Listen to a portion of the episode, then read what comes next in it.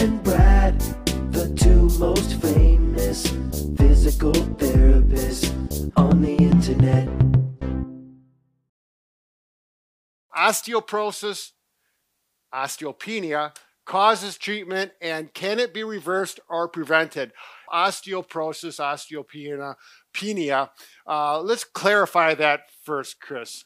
Osteoporosis, osteopenia, you know, what is it and who does it affect? Sure. Well, I guess well, osteoporosis and osteopenia, they're both, you know, brittle bones, weakening of bones.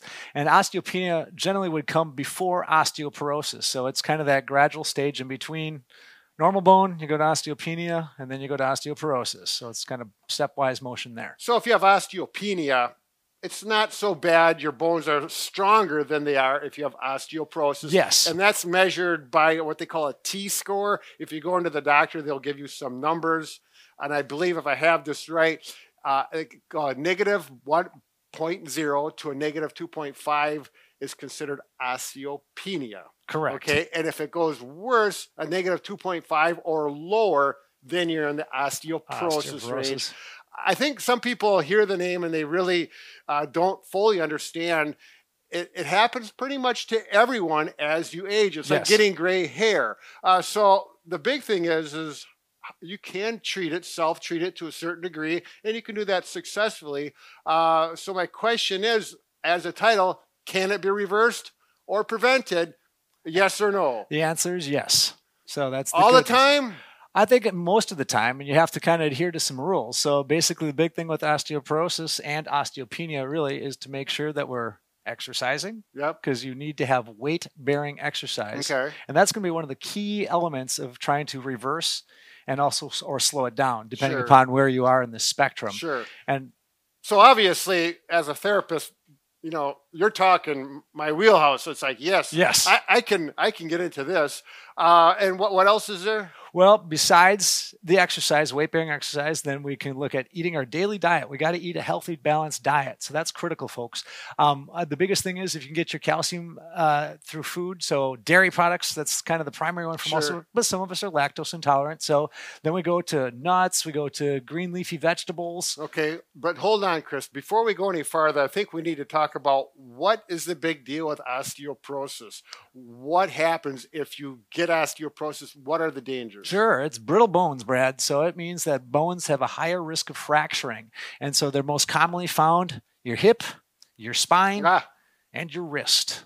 So, So, those are the three most common, yeah. but it can be anywhere. we do have this. So, uh, with in therapy, it's you know you've heard of compression fractures. Yep. That happens in the vertebra, and these can be very painful. It's going to change your life for a number of months before it heals. A compression fracture in the spine is not like your bone that completely fractures. A vertebra actually crushes, it changes shape, and your body has to heal and readapt to that, which is very uncomfortable. Uh, it's not uh, an enjoyable thing at, at all. Uh, the hip, you said, is Yep, another hip. thing. Obviously, I've had people that are they're pretty old at this point, but literally just walking osteoporosis so bad that the bone Just broke snaps. without falling. Yes. Uh, It's not real common, but it can happen. So obviously, we want to get after this at an early age. Yes. Uh, so that's the biggest part of osteoporosis is the bone being brittle. Bone is brittle. Basically, it's just poor. I mean, basically, it's like sandstone. You can kind of, if you actually, the doctors have certain X-ray techniques. They're Sure. using a variety of different ones,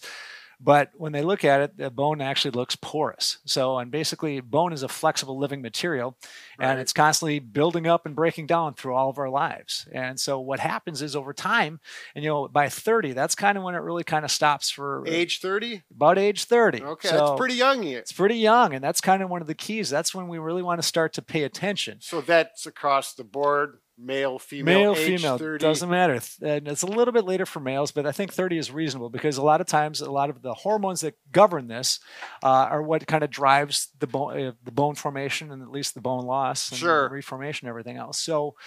When it gets worse for women, menopause, so about 50 is when it really gets bad. For men, our testosterone levels drop off at about 65. So that's when that osteoporosis, that's that window there. So what do you do between 30 and 50? What we do between 30 and 50 Well, is and again, at that rate, it started but it's typically very low. You're, very, very. you're low. not even into osteopenia yet. No, no, You're not even It's all. just It's just, but this is where we can start to pay some dividends. It's kind of like having a bank and you put money in every week to keep saving it for your retirement.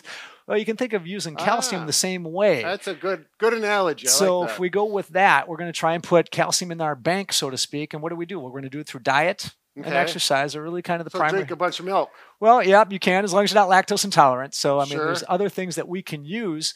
So I mean, there's supplements that we can use, and the most common one is going to be calcium carbonate. So that's the you know that's, So that's a pill form.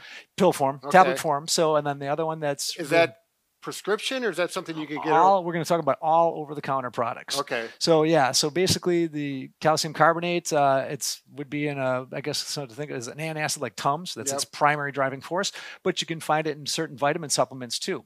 And one of the keys with making calcium to absorb the best is to make sure it's coupled with vitamin D. And so you're going to want to probably about a thousand IU's of vitamin D. So So, you know, I'm not an expert at this. I'm thinking, well, vitamin D, calcium, isn't both of that in a good, healthy milk? Sure can be. Now, food is fortified with D in a lot of cases because D is hard to extract out of the diet. So it's very challenging. Actually, the most D that we get is standing right outside in the sunshine. Sure. So in about 10 to 15 minutes of controlled exposure, and we have to be careful with skin cancer risk, but 10 to 15 minutes without sunscreen, your body generates about 20,000 IUs of vitamin D or 500 micrograms. So, so that's quite a bit. it's a lot. It's You're actually not going to drink that much milk. you will never ever you will, your stomach will explode so i mean which is a bad day so from that standpoint you're going to have some serious gastrointestinal So for, for people who don't want to take the pills, even though the pills are across the counter and and they're made of sometimes are they made out of uh, natural ingredients? You said. yep there's a lot of different ingredients and when you think of calcium carbonate it's basically limestone so i mean rock and it can come from crab shells i mean there's a lot of different sources of it so and people are very very finicky on what they get for their calcium So the pills oftentimes are basically natural ingredients, or they can be. yep they come from the earth i mean so Sure. Sure. Okay. I, I've kind of got got off track there. But anyways, other is there other diet supplements or vitamins that are going to help yeah bone density? Absolutely. So we talked about calcium and D. There's different forms of calcium. So that, again, you get calcium citrate. So sometimes calcium carbonate, which is the most common one, uh, can upset your stomach a little bit. So it can cause things like gas, constipation. So it can be rough on you. So that's the pill form. That's the pill form. it's just calcium carbonate. Yeah, so then we want to go to something more like calcium citrate, and that doesn't really require. And I should probably backtrack on calcium carbonate. It's the hardest one to break down. Also, it requires stomach acid, so you want to make sure you take that with food. So hmm. when you start to eat, it churns up more stomach acid. So by churning up more stomach acid, what it does, it breaks down that calcium, so it absorbs in your intestines better, so it gets in your system better. But some people that bothers their stomachs. So calcium citrate is a lot gentler. But the knock on calcium citrate is you don't get quite as much calcium. So you'll have to take a little bit more to get that thousand milligram dose. So these are you can just go into You can go a- to any pharmacy, you can go to the web, I mean, like Amazon or whatever And- and source that you want to buy a vitamin supplement from, and you can look for calcium supplements. And there are a variety of different ones.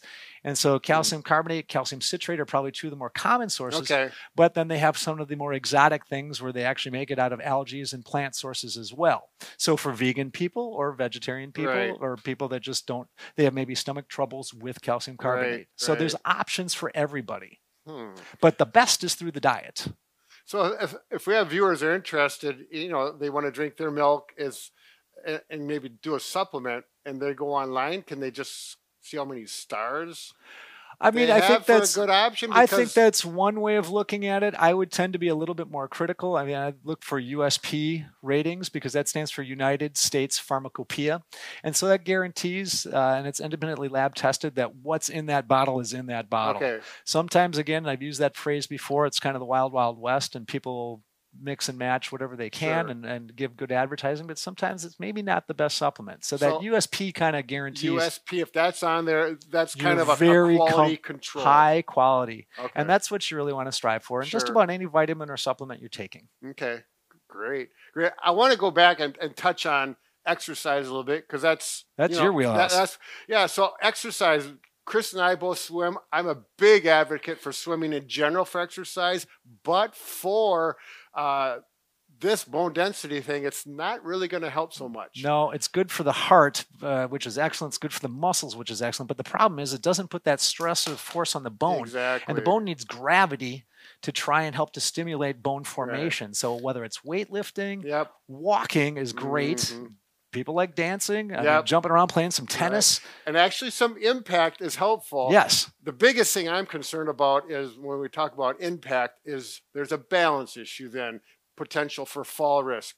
Uh, I did hear of one therapist who did classes strictly for bone density uh, with elderly people, and she'd have them hold on to a, a rail um, and actually do some gentle bouncing Sure. uh, to get that impact so that stimulation for the bone growth Yep. uh, would occur. So uh, walking, you know, jogging or running is great, but a lot of people do not want to do that, Nope. particularly in their older years. It's, you know, they're concerned about their joint Yeah. integrity, et cetera. Uh, so uh, I think just plain walking Plain is walking a is very excellent. Right. And it's good for so many other things as well. Um, is there anything else we need to cover? Now, if this doesn't work, let's say uh, someone's in the osteoporosis and their numbers are low.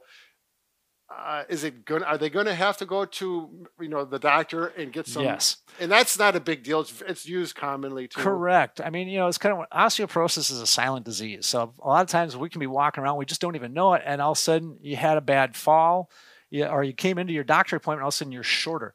Chris, I see you came. You're, you know, you're an inch shorter this year. What's what's up?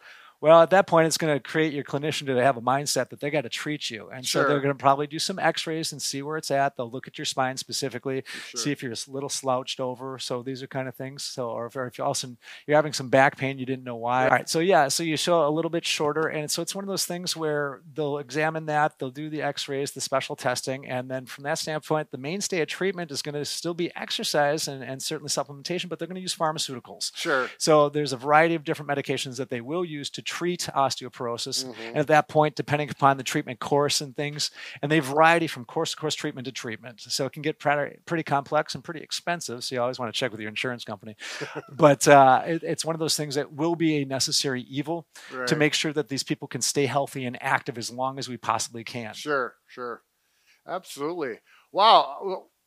We're going to talk about some specific vitamins and for calcium on another video in about a week or so. Yep. Um, and so we're going to cover that, uh, well, in just a few minutes between you and I, but you'll see that video coming up in a week or so. We'll have that one as well. So, uh, again, Chris, Bob and I's goal has always been, you know, keep people healthy, fit, and active, and possibly fix everything except for A broken heart. and I don't know if this uh, osteoporosis diet and regimen is going to be helpful in that, but we'll see. All we'll we'll give it a go. we'll do our best. Cheers. Thank you.